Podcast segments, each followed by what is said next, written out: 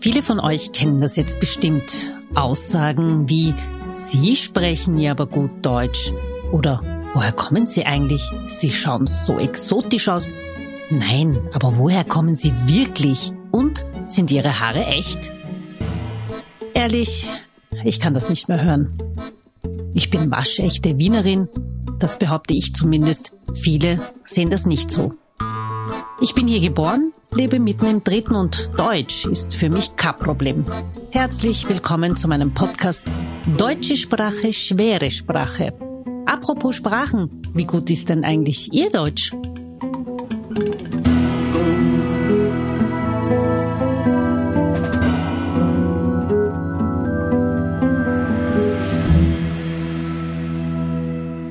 Ich freue mich narisch, heute dich zu sehen, lieber Faris Endris Rahoma. Herzlich willkommen. Herzlich willkommen. Ich freue mich genauso narisch. Ich freue mich, ich freue mich an Haxen aus, dass ich bei dir sein darf, liebe Esa. Dankeschön. Du, ähm, wir werden heute Uhr vier, also ich versuche das irgendwie ein bisschen zu komprimieren. Es geht bei dir eigentlich nicht, Nein. weil wir kennen uns schon so viele Jahre. Aber ich bin der Meinung, dass jeder Mensch auf dieser Welt einen, einen, äh, eine Geschichte zu seinem Vornamen hat. Und du hast gleich zwei. Also gibt es sicher zwei Geschichten. Ja. Ferris. Ferris. So heiße ich eigentlich eingewienerischt oder eingedeutscht Faris mhm. am Telefon bei Behörden.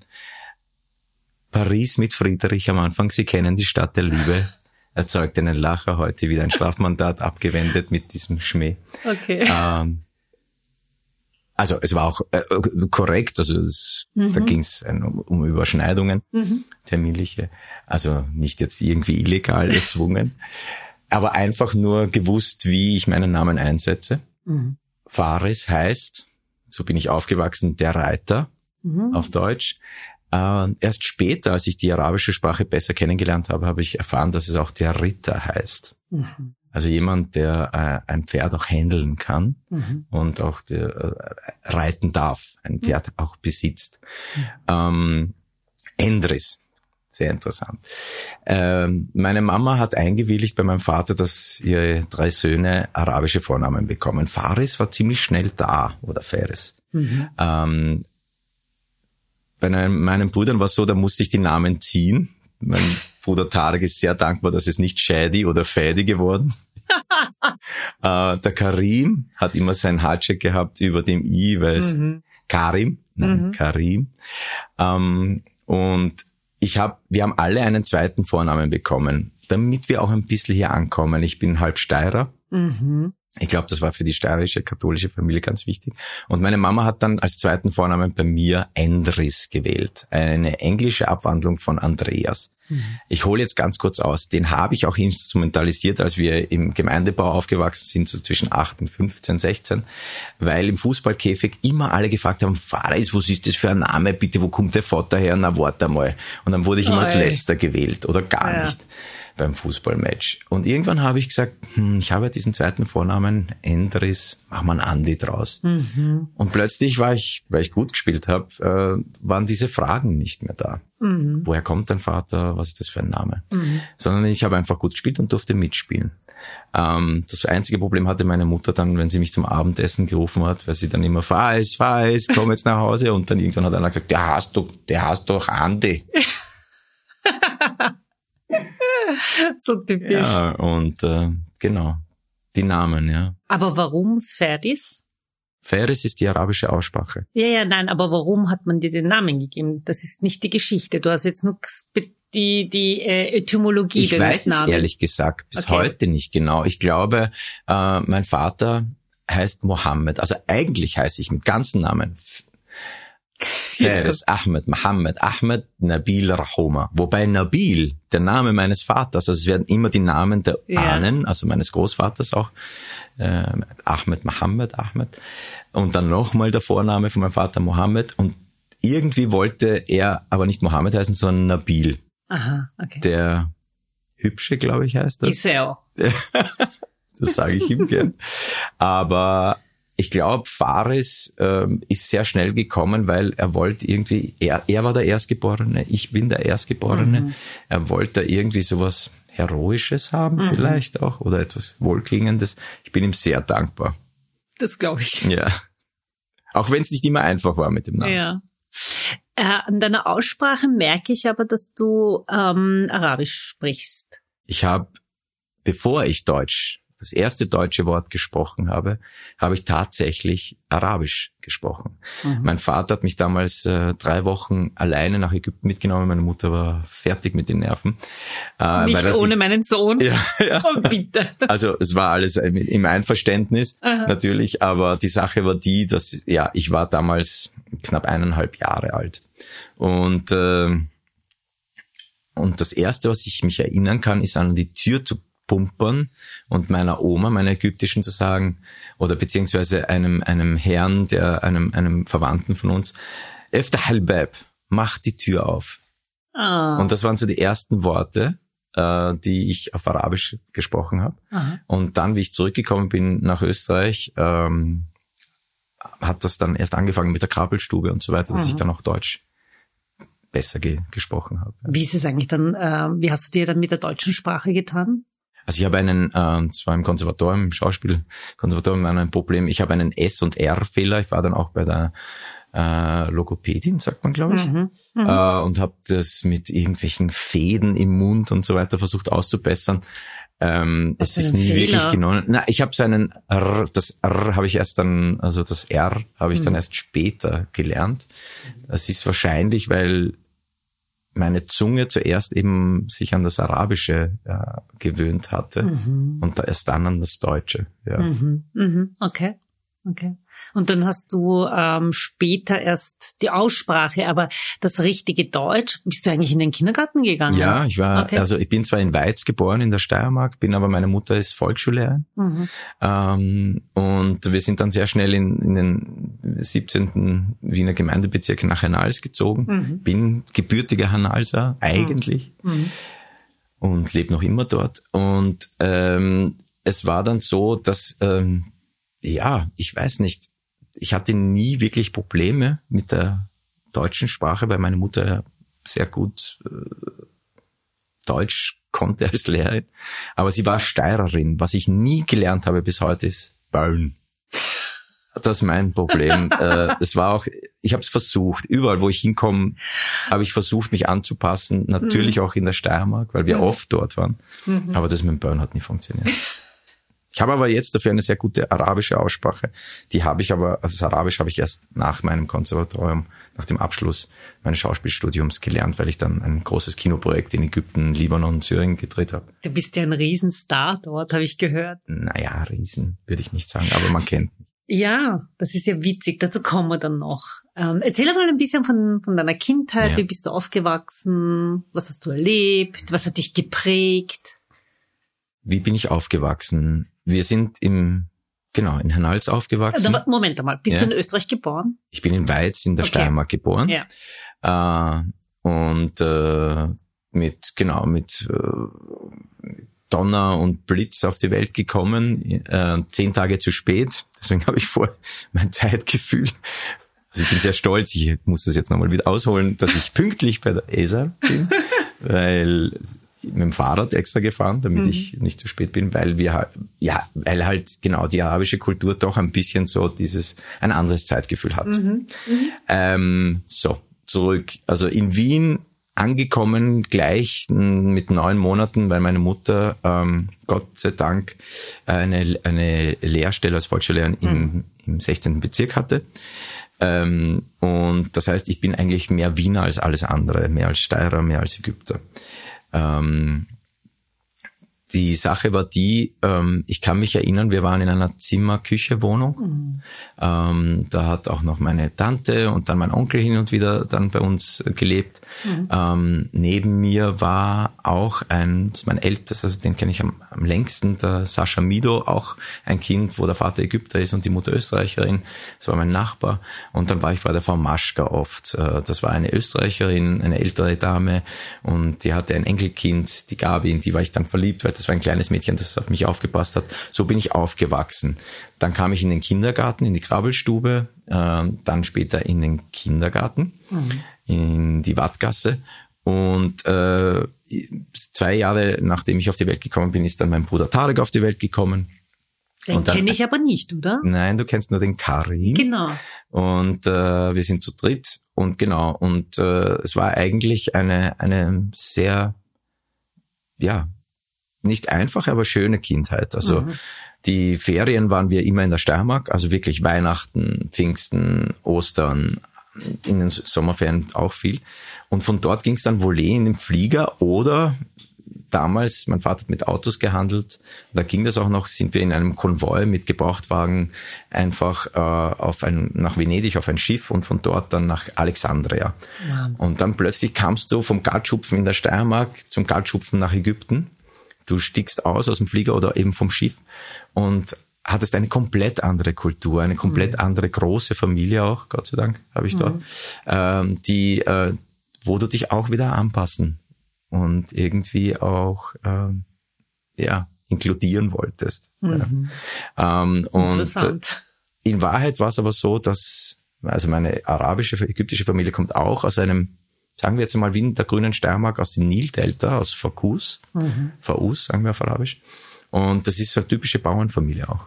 Okay. Und äh, so bin ich aufgewachsen mit sieben. Äh, ein Jahr später als geplant, Gott sei Dank, kam ich dann, um die Verwirrung komplett zu machen, mit einem katholischen, steirischen Familie auf der einen Seite und einer ägyptisch sehr moderat muslimischen Familie auf der anderen, in eine evangelische Privatschule. und Echt? die hat mich sehr geprägt. Okay, inwiefern? Ich hatte dort eine ganz junge Volksschullehrerin, die äh, Frau, äh, Frau Jörg, äh, die das erste Mal eine Klasse hatte.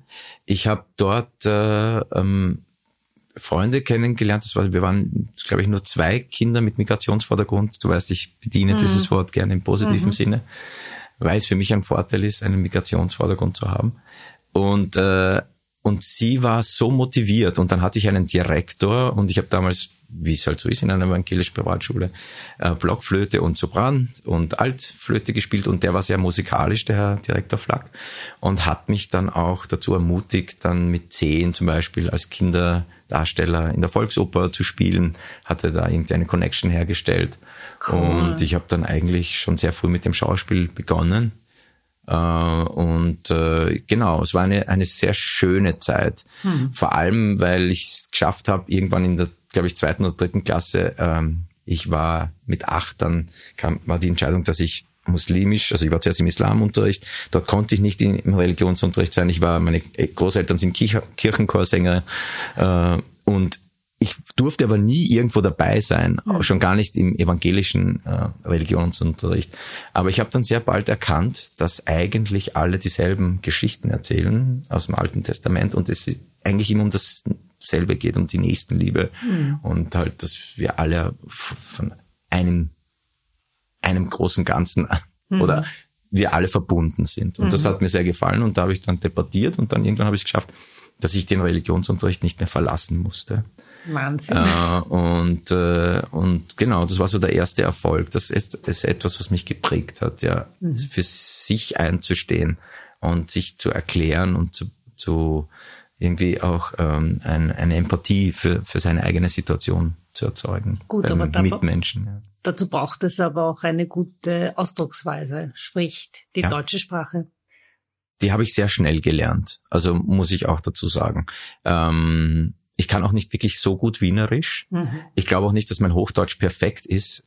Ähm, ich weiß, dass bei der Diplomprüfung, äh, die ich sehr jung äh, abgeschlossen habe vom am Konservatorium, da hatte ich bekam ich zwar eine Auszeichnung mit dem Aber in Rhetorik ist er jetzt nicht so toll und das R ist auch nicht so perfekt, aber es macht nichts, er spielt halt dafür gut und äh, ich möchte einfach, ich weiß nicht, Deutsch ist so eine schöne und exakte Sprache, aber sie ist extrem schwierig. Yeah. Ähm, heutzutage bemerke ich bei meinem 16-jährigen Sohn, wie Deutsch-Deutsch der spricht, weil der einfach in einer Zeit aufwächst, wo sehr viel auf sozialen Medien mhm. und mhm. auf YouTube mhm. äh, einfach Videos geteilt werden, die wo plötzlich das Wienerische oder die Dialekte eher in den Hintergrund rücken und, und man eher so einen, also es gibt zwei Extreme. Ja. Ähm, aber, aber hauptsächlich sprechen sie halt hoch, hoch Deutsch. Ja.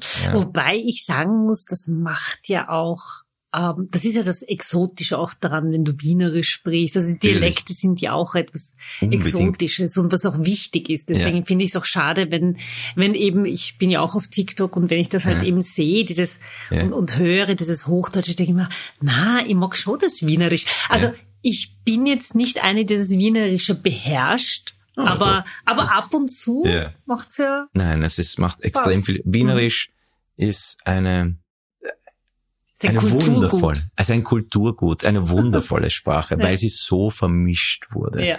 Ähm, Wien war und das hat mich immer auch, deswegen habe ich mich immer sehr schnell angefreundet mit der mhm. Tatsache, dass ich in Wien aufgewachsen bin. A, es ist hat eine uralte Geschichte. Ja. Mhm. Äh, Wien Dobona war immer schon ein Schmelztiegel, ein Schmelzkessel oder ein Suppentopf. Ja. Mhm. Ähm, und wenn man dann bedenkt, dass im Arabischen oder ich glaube auch in deiner Sprache, ich weiß es nicht hundertprozentig, aber Shorba, mhm. äh, die Suppe, die Aha. Ursuppe, die wurde im Wiener Kessel, im Wiener Becken angerührt. Mhm. Ja, da mhm. haben sich wirklich viele Kulturen und Nationalitäten getroffen über die Jahrtausende. Mhm. Und ähm, und das mag ich sehr an Wien. Und das mhm. Wienerische ist die Essenz. Sie ist ein, einvernehmend, sie ist mhm. charmant, sie ist extrem humorvoll und schön grantig. Ja, voll. voll. ich liebe auch den Wiener Grant. Es, es geht nicht ohne. Ja. Es schafft eine Empathie mit dem Gegenüber. Ja. Wenn man, wenn man die, wenn man die, die Raunzerei teilt, dann teilt mhm. man auch äh, die Gemütlichkeit mhm. und, und vor allem den Schmäh. Aber Faris, jetzt im Ernst, würdest du im, im, im, im Jahre 2023 äh, nach Österreich zuwandern wollen, freiwillig? Bin meinem Vater sehr dankbar, dass er das damals gemacht hat. Hm. ist eine sehr gute Frage. Ähm, wenn ich mir die politische Landschaft heute anschaue, dann schäme ich mich ein bisschen für mhm. die schöne Stadt Wien. Aber weil ich eben auch Steirer bin, für das schöne Land Österreich. Mhm. Ich glaube, wir haben hier äh, eine Chance vertan. Wir hätten Vorzeigeland sein können in, in, in einer Europäischen Union. Mhm. Ähm, ich bin Europäer, bin Gott sei Dank viel gereist durch, meine, äh, durch meinen Beruf. Mhm. Ähm, und ich finde, wir haben hier eine Chance vertan. Ähm, es tut mir sehr leid, dass derzeit äh, politische Strömungen am Werken sind, die das, äh, das ja, Teilende, das, das äh, irgendwie, ähm, ja, das, äh, das, den Hass und die Fremdenfeindlichkeit äh, vor, voran, also vor, vor das, die Gemeinsamkeiten stellen mhm. ja, und die gemeinsamen Optionen und das Miteinander. Mhm.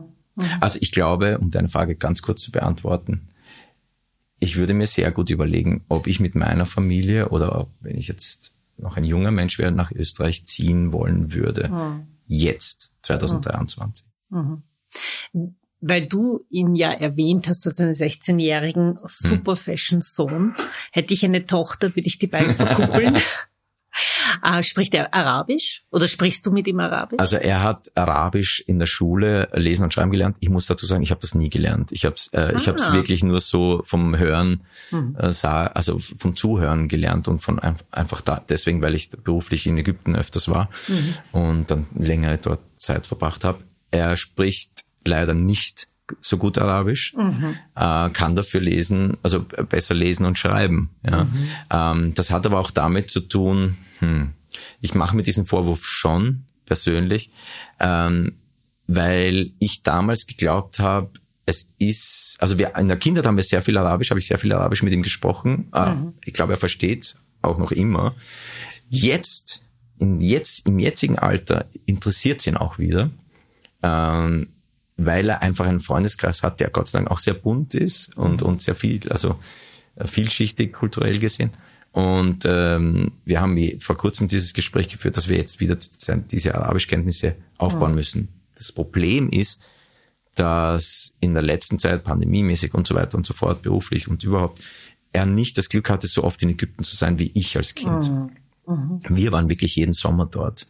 Mhm. Ja. Mhm. Das äh, haben wir nicht geschafft. Und eine Arabische ist eine Sprache, die man viel leichter lernt, wenn man auch in dem Land ist. Ja.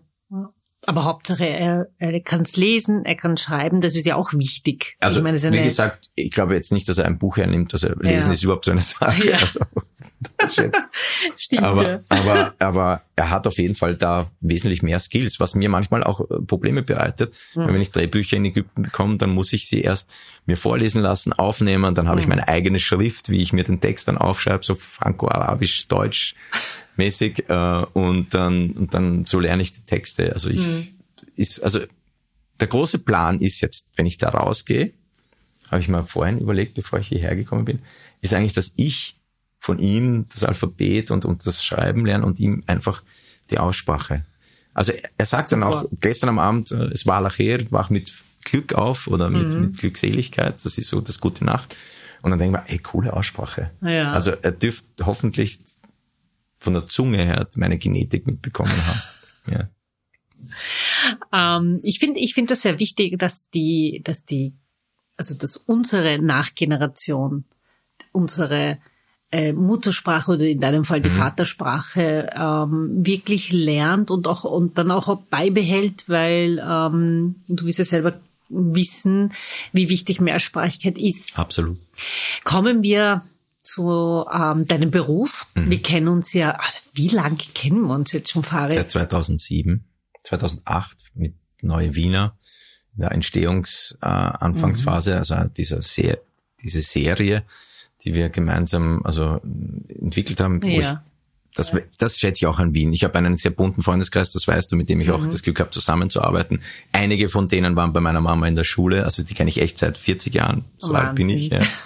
Und, äh, und die Sache ist die, wir haben damals eben, wir wollten eine Serie machen, die hieß Neue Wiener und da ging es darum, dass Menschen, die das Glück haben, den Migrationsvordergrund zu haben, aber nicht mit wehenden Fahnen mhm. vor sich mhm. her äh, ziehen, äh, einfach ähm, über Humor die Vorteile mhm. eines Migrationshintergrundes ähm, erzählen. Und mhm. da haben wir dich damals gefragt. Mhm. Und ein paar Jahre später habe ich mich dann sehr gefreut, weil äh, du in den OF zu uns gekommen bist. Das war 2011, glaube ich. 2009. 2009 eben schon, ja. ja genau. Ja, ja. Wahnsinn. Genau. Ja. Ähm, das habt ihr ja, also dieses Konzept habt ihr dann ähm, ein bisschen umgeformt und habe genau. daraus die Migrantigen gemacht. Ja, und die stimmt. Migrantigen, hm. äh, weil ja auch mein Bruder damit spielt, aber mhm. nicht nur. Ich meine, es ist ja ein super Ding daraus geworden, super erfolgreich. Mhm. Warum hast du die Romy nicht gewonnen? ähm, ich habe mit derselben Partie, mit meiner Partie, mit mhm. meiner Gang, mit den Golden Girls, mit dem Arman Tiriahi, mit dem Alexander Petrovic und meinen Brüdern und so weiter. Wir haben ähm, einen Weihnachtsfilm gemacht. Was machen natürlich zur Kraste? Äh, sie machen einen Weihnachtsfilm. Ähm, und dafür habe ich eine Geschichte mit meinen zwei Freunden geschrieben, die ich selbst erlebt habe. Also einen äh, völlig überfordernden Familienvater, der in der letzten Sekunde noch schnell einen Weihnachtsbaum organisieren muss, mhm. aber zu geizig ist, um jetzt den ja, vom niederösterreichischen nachhaltigen äh, Halsabschneider am 24. Ja. 120 Euro zu zahlen, sondern geht dann halt mhm. und kauft sich eine russische Pestizidtanne. Ähm, das habe ich damals echt erlebt und dann beginnt die Tortur und äh, ich habe so viel Spaß gehabt, das zu spielen mhm. ähm, und dafür wurde ich für die Romy äh, nominiert in der mhm. Kategorie. Warum ich sie nicht gewonnen habe, ich weiß es nicht. Ich bin, glaube ich, eine, jemand, ich habe jetzt meinen Freunden und all meinem mein Dunstkreis, ich habe jetzt nicht so viel Werbung gemacht für die Rom. Ich habe mhm. jetzt nicht die Menschen dazu äh, aufgefordert, viel zu voten. Ich habe zwei, mhm. dreimal was auf WhatsApp und dann einmal auf Facebook und nochmal auf Instagram. Ich glaube, das muss man machen. Mhm. Ähm, ich freue mich, dass ich überhaupt von dieser Jury auserkoren wurde, weil da habe ich erst geglaubt, aha, na gut, da braucht man halt dann Quotenmigranten. Mhm. Ja. Aber, ja, das ist aber, eben eine Kritik. Ja, mhm. habe ich von ein, zwei sehr guten Freunden auch gehört. Mhm. Aber diese Jury hat ist hochkarätig, kommt aus, aus, aus, aus, der, aus der Branche und sind Journalistinnen, Kolleginnen und, und Leute aus, aus der Film- und Fernsehbranche. Also ich habe mich mehr über die Nominierung gefreut, als mhm. ich mich jetzt geärgert hätte, dass ich die Romy nicht bekommen habe. Außerdem habe ich schon eine mhm. für das Drehbuch der ja. die Migrantigen. Also ist es auch fair. Und ja. ich freue mich für mich Steinacher, mhm. äh, für den Kollegen und ich war froh, einfach äh, ja mit den anderen Gut, aber es, ich meine. Ja, es wäre schon cool ja. gewesen. Ich ja, hätte eine coole aber, Rede gehabt. Aber, aber legen wir jetzt die Karten auf den Tisch. Ich meine, mhm. so divers sind wir nicht. Nein, ja. das wäre auch das Thema meiner, das kann ich jetzt hier auch verraten. Äh, das wäre auch ein bisschen das Thema ähm, meiner Dankesrede gewesen. Mhm. Weil das hat mich nämlich äh, immens geärgert. Jetzt, ich will ja Österreich mit keinem anderen äh, Land vergleichen und auch jetzt nicht aber sagen, sondern ähm, als die als die Oscars verliehen wurden mhm. äh, und und ähm, äh, die Asiatin, eine Asiatin, ich weiß jetzt ihren ja. Namen nicht, bitte bringt's mich jetzt nicht um. Deswegen, ähm, die gewonnen hat und ich mir gedacht habe, dass sowas auch in Amerika der Fall sein kann, mhm. dass man die erste Asiatin, die einen Oscar bekommen hat. Ich meine, die Oscar-Geschichte ist eine, hat eine viel längere als die Romy. Wurde aber auch schon sehr kritisiert. Ich weiß. Und ich sag ja, und ich verstehe es auch. Diversität genau, und ich verstehe das ja auch da nicht. Also denke ich mir, darf ich mir das in, in Österreich ja auch nicht erwarten, wo ich mir aber denke, äh, die ein Viertel der österreichischen Bevölkerung hat einen Migrationsvordergrund. Mhm. Aber wir sollten jetzt schon ein bisschen jetzt einmal die. Okay, dann legen wir die Karten auf den Tisch. Ja. Weil ja. für nichts anderes bin ich da, dafür schätze ja. ich dich auch persönlich. Ja ich habe nie verstanden, warum mein Großvater, wenn er spazieren gegangen ist, sich abgesondert hat, warum er so viele Jahre in seinem Keller, in seiner Werkstatt verbracht hat, warum nie darüber gesprochen wurde, was eigentlich in seiner Jugend war. Mhm. Und das war der Zweite Weltkrieg. Mhm. Ich hole jetzt sehr schnell, sehr arg aus. Man kann mich dafür kritisieren. Das ist meine persönliche Einschätzung und Meinung. Mhm. Ähm, ich glaube, wir in Österreich leider haben mit der Vergangenheit nicht wirklich aufgeräumt. Wir haben uns zu wenig mit unseren Großeltern und Urgroßeltern darüber unterhalten, was damals passiert ist 1938. Mhm. Wir haben Deutschland hat hier eine, ganz andere Situation. Deutschland war damals der Aggressor. Äh, ich glaube, die haben mit ihrer Vergangenheit besser aufgeräumt sich mehr auseinandergesetzt, als wir es in Österreich gemacht haben. Deswegen glaube ich, dass es jetzt in Deutschland so ist, dass zum Beispiel ein Tatortkommissar durchaus einen Migrationsvordergrund hat. Mhm. Hier in Österreich haben wir in der Film- und Fernsehlandschaft, in der Medienlandschaft ohne dich damals 2009 oder jemanden wie mich und ich mhm. wurde, ich durfte das offiziell nicht sagen, aber es wurde so gesagt, wir waren die Quotenmigranten. Tschuschen. Ich liebe dieses Wort. Nein, wir waren, ja, Tschuxeln, Tschuschen, mhm. äh, Pyramidenputzer, alles ja. waren wir. Ja. Ähm, und das hat wehgetan, aber wir waren so froh, dass wir diese Vorreiterrolle, und mhm. ich heiße Faris Reipe, mhm. übernehmen durften. Mhm. Und dass wir zeigen konnten, dass, dass es nicht darum geht, wie mein Name klingt, mhm. woher ich komme, sondern was ich mache mit dem, was ich als Rucksack habe, mhm. mitbekommen habe. Und dass ich stolz sein darf, äh, sein darf darauf, dass ich, dass ich diesen Rucksack bekommen habe. Mhm. Und wenn da jetzt mehrere Nationalitäten und Kulturen drin sind, super. Ähm, da hat Österreich leider noch Handlungsbedarf. Und mhm. die, der Film Die Migrantiken zielte genau auf dieses Thema ab. Warum ist es ein Nachteil? Warum sehen wir es als Nachteil, dass ein, ja, ein, ein großer Bestandteil der österreichischen Bevölkerung das Glück hat, aus einer anderen Kultur zu schöpfen, ähm, die und wo man auch sagt, wir schaffen es auch als Gesellschaft, diese Menschen zu inkludieren. Mhm. Es geht hier nicht nur um Integration, sondern es geht auch darum, dass wir annehmen, was sie uns gebracht haben. Weil das Kipferl ja. wäre unter die, die Türkenbelagerung nie bei uns gelandet. Der gute Kaffee, die Melange mhm. vielleicht auch nicht. Ja. Ähm, ne, ja, das war äh, das ist keine schöne Zeit, aber wo ist die Österreicherin und der Österreicher, die in diesem ähm, Umstand ein Potenzial sieht mhm. und auch die Vorteile erkennt. Mhm. Und äh, ich möchte als Mensch, als Österreicher, mhm. und so sehe ich mich, dafür einstehen, dass es große Vorteile gibt. Mhm. Dass wir eben das Glück haben, in einer Gesellschaft zu leben, die nicht nur reinrassig ist. Mhm. Weil das gibt's nicht mehr und es wird's nie wieder geben. Mhm. Und jede Politikerin oder Politiker, die glaubt, sie kann, sie kann dieses, ähm, dieses, ähm, diese Fantasterei noch verkaufen, mhm bitte ich doch einmal die Augen aufzumachen und, und, und zu sehen, in welcher Welt wir leben mhm. welche Welt unsere Kinder groß äh, werden. Ich glaube, so optimistisch wie du bist, mhm. ähm, wird's, wird's nicht spielen, weil wenn wir uns die aktuelle politische Landschaft anschauen, ja weiß ich Dann ist nicht. sie von Angst durchzogen. Ja. ja. Und es braucht Menschen wie dich, die diese Podcasts ja. machen. Mhm. Und es braucht vielleicht auch, äh, ja, man muss die Karten auf den Tisch legen. Und ja, es gibt Probleme. Natürlich gibt es Probleme mhm. auf der Welt. Und natürlich gibt es Probleme in der Migration. Vor allem, wenn man, aber ich sehe die Probleme eher so, wenn man in einer Wohlstandsgesellschaft wie Österreich äh, äh, das Glück hat aufzuwachsen, dann plädiere ich dafür, dass man auch die, die Möglichkeiten ähm, nimmt, die einem, die einem ja geboten werden und sagt, so und so viele Menschen äh, können wir auch aufnehmen, mhm. die mit Traumata herkommen, die äh, wirklich aus äh, Ländern kommen, von denen wir jahrhundertelang profitiert haben. Mhm. Also äh, auch Österreich war mhm. einmal ein größeres Land und hat sehr davon profitiert, andere Länder äh, ja quasi auszunutzen. Mhm. Ähm, jetzt haben wir klimatische Bedingungen, wir haben Pandemien und so weiter und, und gleichzeitig haben wir auch ein Internet, das, und das habe ich bei meinen Cousins und Cousinen in Ägypten äh, erstmals so richtig verstanden, dass ein Fenster in die Welt ist. Das heißt, diese jungen Menschen sehen auch, wie wir hier leben, mhm. mit den demokratischen Grundrechten, mit der Freiheit und, und dass wir jetzt ähm, leider politisch äh, die Route ins Fenster gestellt bekommen, dass wir diese Grundrechte verlieren könnten. Mhm. Weil das ist die große Gefahr, finde ich, dass wenn, wenn Menschen äh, Politik betreiben mit Angstmacherei, mit Ausgrenzung und, und, und dann auch noch die Demokratie in Frage stellen,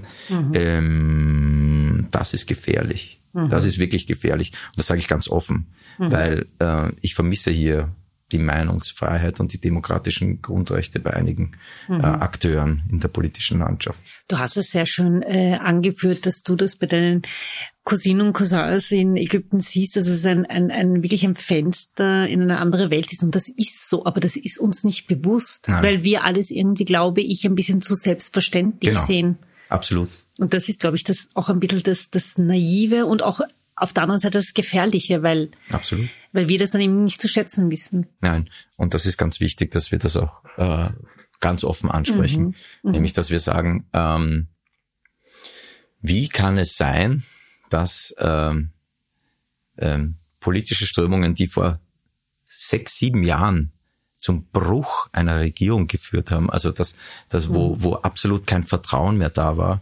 wo, wo die Menschen äh, nach Strich und Faden belogen wurden, äh, dass diese Kräfte einfach auf, aufgrund der Tatsache, dass sie mit Angst agieren mhm. vor dem Fremden, äh, äh, die Menschen vergessen machen, was wie wie sie uns hinters Licht geführt haben. Mhm.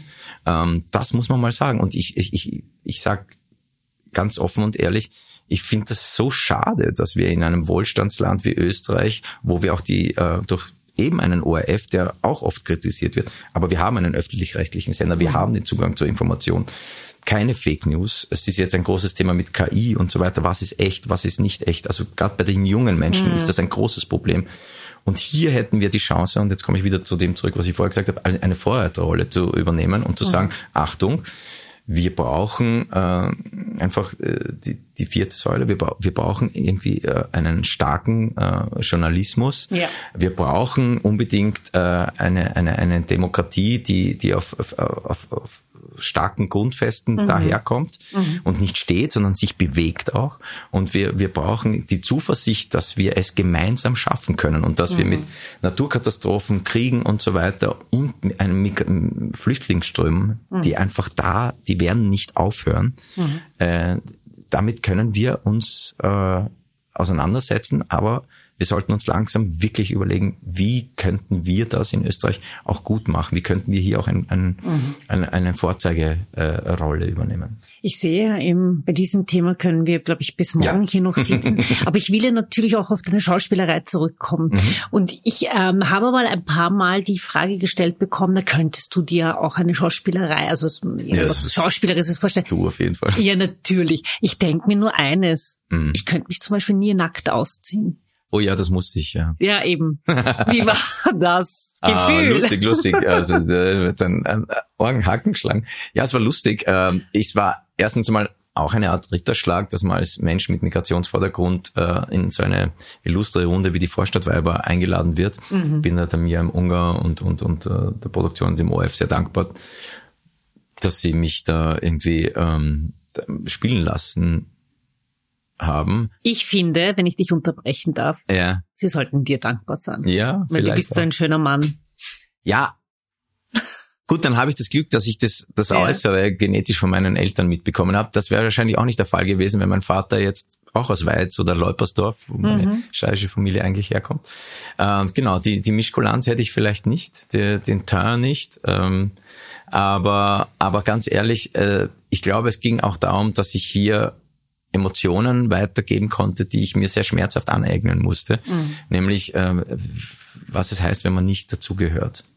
Äh, und für meine Schauspielkarriere war das auf jeden Fall etwas äh, Vorteilhaftes, diese Bandbreite an Emotionen zu haben. Mhm. Und auch in Ägypten die einfach die, die Herzlichkeit und, und, und überhaupt diese, diese sehr starken und lautstarken vor allem Emotionen zu lernen. Mhm. Ähm, weil wir doch ein sehr lustiges und lautes Volk sind. Und, mhm. und, und wenn wir jemanden lieben, dann zeigen wir das auch. Das ist etwas, was ja. ich in Österreich manchmal vermisse. Ja.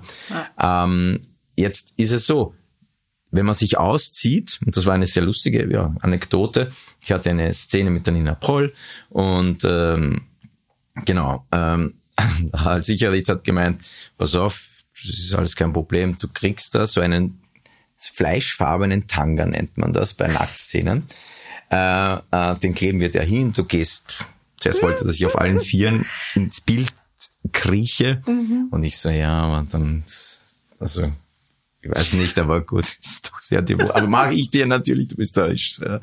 Und, äh, äh, und das Problem war aber, dass wir in einem Penthouse gedreht haben mit Glasfenstern und es war Hochsommer und natürlich kannst du für die äh, lieben Kollegen vom Ton die Klimaanlage nicht anlassen. Das mhm. heißt, es hat 70 Grad drin gehabt. Oh. Dieser Tanga hat genau gehalten die ersten vier Schritte in quasi in der Szene.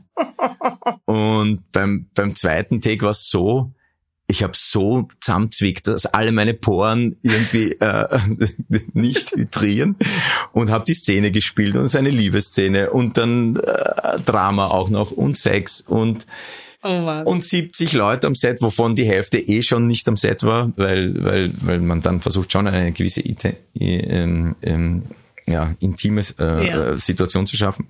Äh, und dann habe ich das gespielt und dann sagt der Harald noch so, okay, und jetzt steh auf, vergiss das auf den Vieren äh, rauskriechen, äh, steh auf und geh aus dem Bild. Und ich war so froh, dass ich die Szene gespielt hatte. Und wie ich rausgehe, das kann man jetzt hier im Podcast schwer nachzeigen, äh, ist es dann so gewesen, ich bin aufgestanden und plötzlich hat sich der Kleber hinten gelöst Aha. von meinem Hintern.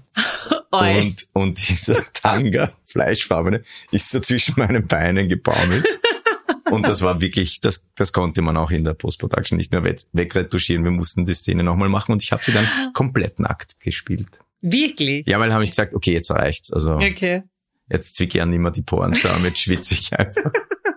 Aber ist es nicht so, ich weiß nicht, ich, also das ist halt irgendwie auch Typsache. Ich könnte das nicht. Ja. Hast du da keine Hemmungen gehabt? So? Hier. Ich war das überhaupt halb, deine erste? Ich bin halb, halb. Ja, es war eigentlich meine erste Nachtszene. Okay. Genau. Mhm. Ich hatte dann auch gleich noch zwei, glaube ich. Ähm, hm. Die Sache ist die, ähm, ich entblöße mich doch hier vielleicht mehr noch und, und fühle mich sehr viel wohler als auf einem Set. Aber ein Schauspieler entblößt sich. Ähm, und das ist ja auch nicht der Fall.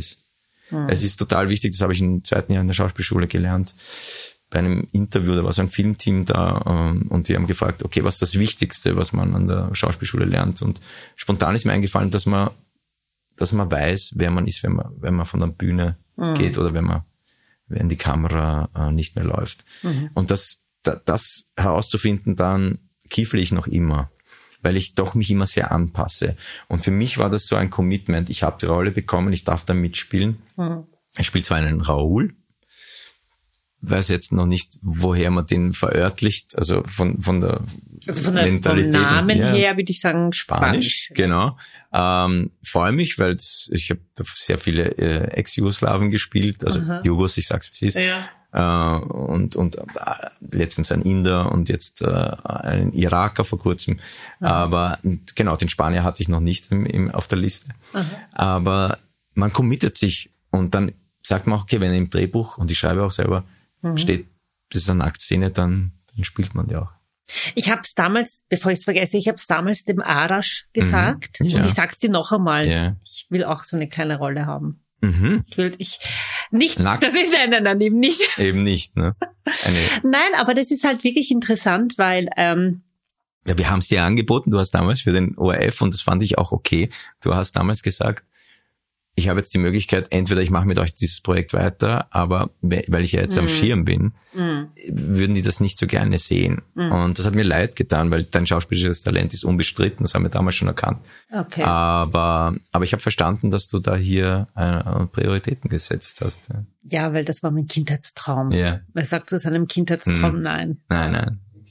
Aber es ist wirklich interessant, weil ich kenne viele, also mhm. einige Schauspielerinnen und wenn ich sie so sehe und wie sie dann halt so wirklich Schauspielern, denke ich mal, Wahnsinn, ich weiß so echt und ich wüsste nicht, ob ich das, ob ich das so rüberbringen kann, weil wenn du selber diese Hemmungen hast vor, keine Ahnung, Körperkontakt oder mhm. sonst irgendwas, dann ja. ist das nichts für dich. Deswegen. Komisch, ich denke da gar nicht so viel drüber nach. Mir ist immer, das Gegenüber ist mir wichtiger. Mhm.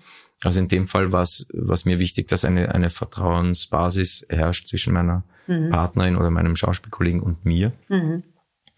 Ähm, da spreche ich schon drüber und, äh, ähm, und vor allem das Vertrauen auch in die Produktion und das, das Team am mhm. Set. Also wenn das gegeben ist, ist es eigentlich einfach. Mhm. Ähm, meine Herangehensweise, wenn ich Rollen erarbeite, ist meistens so, dass ich halt äh, sage, okay, das ist eben, wie gesagt, nicht der Fall ist, mhm. sondern dass jetzt die Person, die macht gerade das, mhm. das, das. Und damit das hinhaut, versuche ich das einfach äh, im Sinne des Drehbuchs und, und der Regie mhm. dann so gut wie möglich umzusetzen. Aber es gelingt auch nicht immer. Ja. Nein. Nein. Schön wär's. Aber bei uns, und das ist mir halt, das macht mir so große Freude, ich arbeite hier mit Freunden zusammen und, und ähm, oft. Und die Wiener Filmszene ist auch, also die österreichische Filmszene ist jetzt nicht die größte, aber ich schaffe es immer irgendwie mit dem Fahres, der ich bin, eine Vertrauensbasis zu, zu kreieren, mhm. äh, wo, wo ich einfach ähm, die Möglichkeit bekomme, auch wirklich mich zu zeigen. Also etwas mhm. auch äh, aus mir herauszugehen mhm. und dann auch eben Bedenken über Bord zu werfen. Oh, mhm habe ich da doch noch zu wenig trainiert? Ja, ist ja. noch ein, ja, ja. schaue ich gut aus? Äh, keine Ahnung, weiß ich nicht. Aber, aber die Sache ist die, ich möchte halt nicht nur auf das Äußere, Äußere reduziert werden, sondern mhm. ich möchte auch Emotionen und Empathie auslösen mhm. bei der Zuschauerin, beim Zuschauer oder vielleicht eben auch einen Lacher, der hin und wieder im Hals stecken bleibt, mhm. weil er halt dann, ja, Themen anspricht, die zu wenig angesprochen wurden, mhm. aber notwendig sind und Humor ist für mich immer die beste Möglichkeit, auch bei Nacktszenen ja. oder, oder, oder keine schwierigen Szenen danach irgendwie die Situation wieder aufzulockern. Ja. Apropos Humor, jetzt bin ich gespannt, ob du Humor, wirklich mhm. so viel Humor hast, weil ich habe einen Quiz. Ja, gern.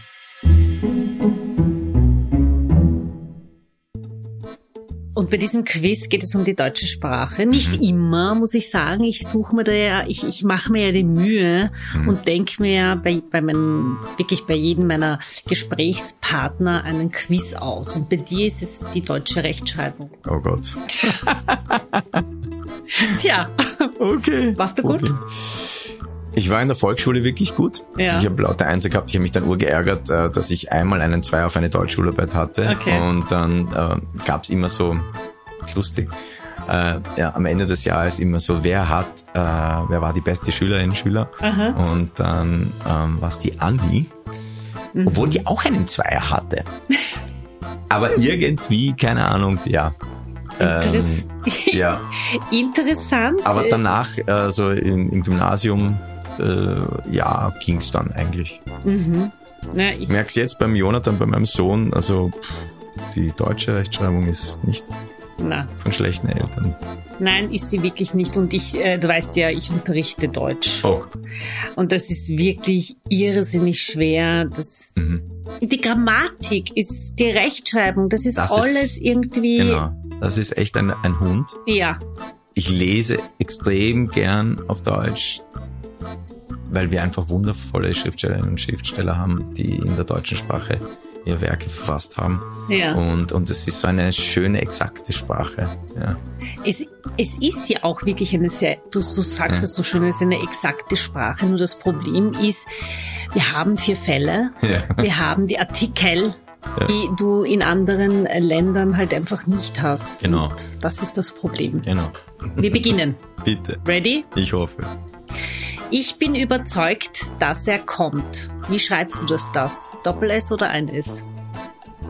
Ich bin überzeugt, dass er kommt. Ja, Schaff es es. Also doppel es. Mhm. Äh, er bekommt ein Urteil, das sehr hart ausfällt. Das ist äh, ohne Schaffen es. Mhm, also ein Welches? Wenn man einsetzt kann, welches? Intelligent. Hm. Zigaretten sind Drogen, das ist vielen nicht klar. Ja, genau, das auch nur mit einem S. Also, weil, äh, genau, dieses ist dieses. Man könnte dieses einsetzen. Weil es demonstrativ ist. Genau. Hm. Ach Gott, macht dir überhaupt keinen Spaß mit dir. es ist klar, dass eine Gefahr besteht. Ähm, es ist klar, dass eine Gefahr besteht. Äh, aber, ähm, das äh, wäre mit Schaffen es. Ja, richtig. Okay. Das ist der Beweis, dass es noch immer funktioniert. Auch mit Schaffen es. Welches jetzt? Wir haben zweimal das. Ja, das erste ohne, das zweite mit. Ach Gott. Okay, ich geb's auf. Ich mag, ich mag nicht mehr das, das ist so fad. Ich darf vielleicht dir eine Frage stellen. Ja. Wie wichtig war es dir Mhm. und glaubst du mir, dass wir gut Deutsch können? Oh Gott, ich habe sie in meinem, ich habe sie in meinem Buch, Sie sprechen ja Deutsch, ähm, geschrieben und es war wirklich, wenn ich jetzt zurück, zurückdenke, ärgert's mich auch, ja, weil ich habe meine Muttersprache, die ja gar nicht Türkisch ist, Ja. nie wirklich gelernt und ich habe auch komischerweise die türkische Sprache auch nicht wirklich gelernt, obwohl mein Vater ein wirklich sehr schönes Türkisch spricht. Also meine Mutter hat bis zu ihrer Ehe mit meinem Vater gar nicht Türkisch gesprochen, nur Sasa. Und nach der Heirat hat sie ja, weil sie ist ja auch Analphabetin, hat sie ja nur all das aufgesaugt, was sie phonetisch mitbekommen So hat. wie ich beim Arabisch. Genau. Und ähm, meine Eltern sind dann 72, 73 nach Österreich Lustig. gekommen. Mein Vater auch. Wirklich? Okay. Und ähm, mein äh, um vier Jahre älterer Bruder und ich sind hier geboren und ähm, ja, meinem Vater, weißt du, der ist halt so ein, so, so ein sehr eitler Mensch, sehr, sehr traditionsbewusst, aber auch sehr, also er hat immer, er, auch sehr autoritär, er hat immer gesagt, ähm, ihr müsst Deutsch besser sprechen als die Einheimischen. Und das wurde uns wirklich so einge Eindoktriniert. Genau. Und ich bin ja auch in den Kindergarten mit einem Jahr, war ich schon im Kindergarten und das war meine Er- Erstsprache, Deutsch. Aber ähm, ich merke das leider, muss ich das sagen. Ähm, ich merke das wirklich, wenn ich ähm, irgendwo hingehe mit irgendwelchen Ämtern oder sonst irgendwas zu tun haben. Und wenn die wissen, dass ich aber in Deutsch so gut bin, ja, dann diskutieren sie mit mir nicht. Weißt du, und genau das habe ich heute gemacht. Ah, okay. Wenn ich telefoniere mit Behörden und so weiter, ich kann so schön Deutsch. Ja, Mache ich das im, wenn wir jetzt, ja. ich bemühe mich hier auch natürlich ein bisschen, ja. Aber meine Antworten sind oft zu lang. Aber Alles gut. gleichzeitig, gleichzeitig, wenn ich jetzt, wenn das Mikro aus wäre, das Blödeln, das Mhm. Witzeln, das muss nicht perfekt sein. Mhm. Das muss einfach nur vom Herzen kommen. Ja, es muss ehrlich und authentisch sein. Genau. Ich muss nicht perfekt. Ich muss keine Nein. das-Fälle kennen. Ja. Und das geht mir ein bisschen ab. Ja, eh, ähm, wie gesagt, eh, für mich, für mich war das immer so, immer nach dem perfekten Streben. Du musst immer besser sein. Du musst immer, also es ist der immense Druck, das kann, können, Das habe ich vorher gemeint mit Ja. meiner Frage. Hattest du denn auch? ja, natürlich. Also es können wahrscheinlich viele unserer Zuhörerinnen und Zuhörer nicht verstehen oder vielleicht nicht Oder viele. nachvollziehen oder viele. Aber, ja, das ist, schön war es jetzt nicht, muss ich Mhm. ehrlich sagen. Aber, aber es hat geholfen. Ja. In vielerlei Hinsicht. Doch. trotzdem, hm. was noch viel wichtiger ist, ist der Charme. Ja, natürlich. Um Gottes den du mit dem Schöpflöffel ja. gefüttert und gefressen Ja, ja, genau. so viel Komplimente bin ich gar nicht gewohnt. Aber jetzt muss ich Schluss machen, weil ähm, ja, wir sind schon leider am Ende. Mhm. Aber ich danke dir wirklich für deine Zeit. Schukran. Was heißt vielen Dank? Äh, Schukran Katir. Äh, ja, also jetzt auf Hochhaus Schukran Katiran, aber eine Mutschecker, aui, aui, aui, wäre jetzt umgangssprachlich. Aui, aui, aui, aui, aui. ist das süß. Und ich würde darauf sagen, Afwan. Wallahi min albi. Oh. Forse Saida Giddam. Gott, das war jetzt von Aus dem Herzen Herz, ja. freue ich mich, äh, weil ähm, Forse Saida ist ein übrigens ein schönes Wort, ähm, eine schöne Sprachwendung. Das heißt einfach, das ist die beste Chance, zusammenzukommen. Oh, ich schmelze. Nein, wirklich vielen Dank für deine Zeit, Faris. Afwan.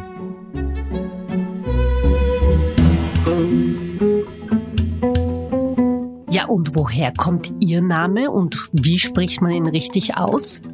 Esser. Merkt ihr das und hört das nächste Mal wieder rein. Servus und Baba.